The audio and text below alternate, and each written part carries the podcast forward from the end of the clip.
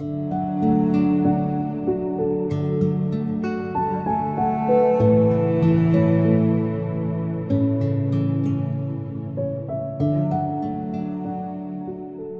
dũng cảm để quay lại đối diện với nỗi sợ.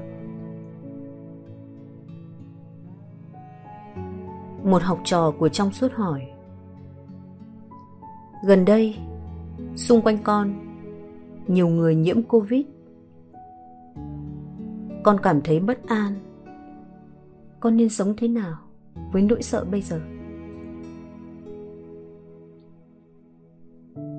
Trong suốt trả lời.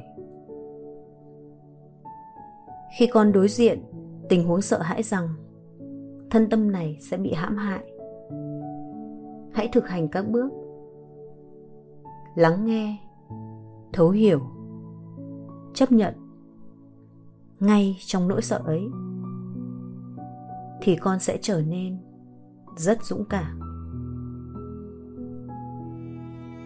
Đầu tiên, con hãy lắng nghe xem con đang sợ cái gì. Đừng đi tìm ngay giải pháp làm thế nào để hết sợ. Bởi đây là tiến trình đòi hỏi sự hiểu biết mới nhận ra được.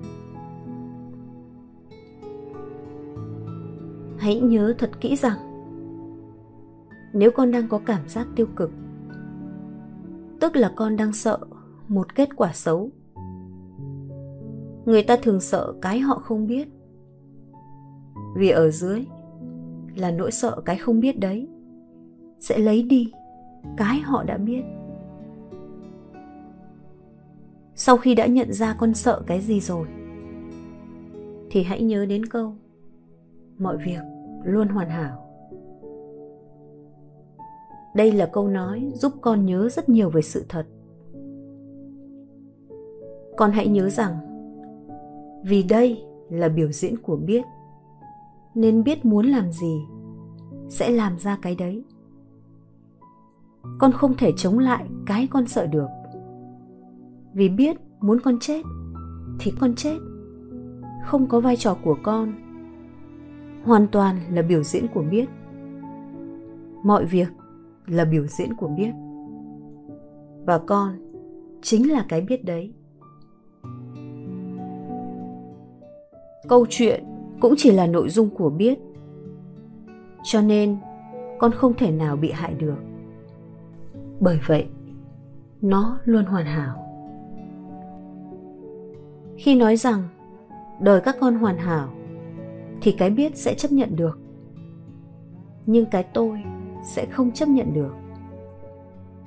Đây sẽ là sự chấp nhận trong trí tuệ, vì con đã hiểu rằng đây là biểu diễn của biết.